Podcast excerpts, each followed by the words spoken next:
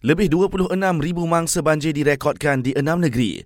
Johor paling teruk terjejas dengan lebih 24,000 penduduk kini berlindung di pusat pemindahan sementara.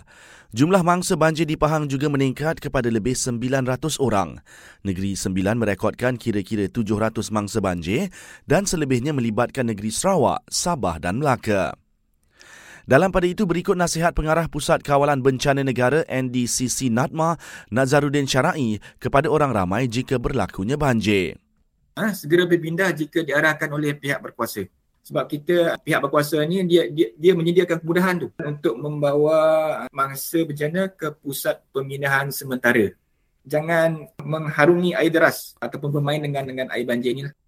Beliau turut ingatkan orang ramai supaya peka dengan amaran banjir daripada sumber yang sahih seperti portal bencana NADMA.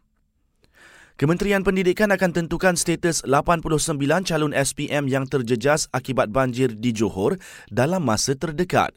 Exco Pendidikan Negeri berkata pihaknya telah menghantar laporan penuh berhubung insiden itu.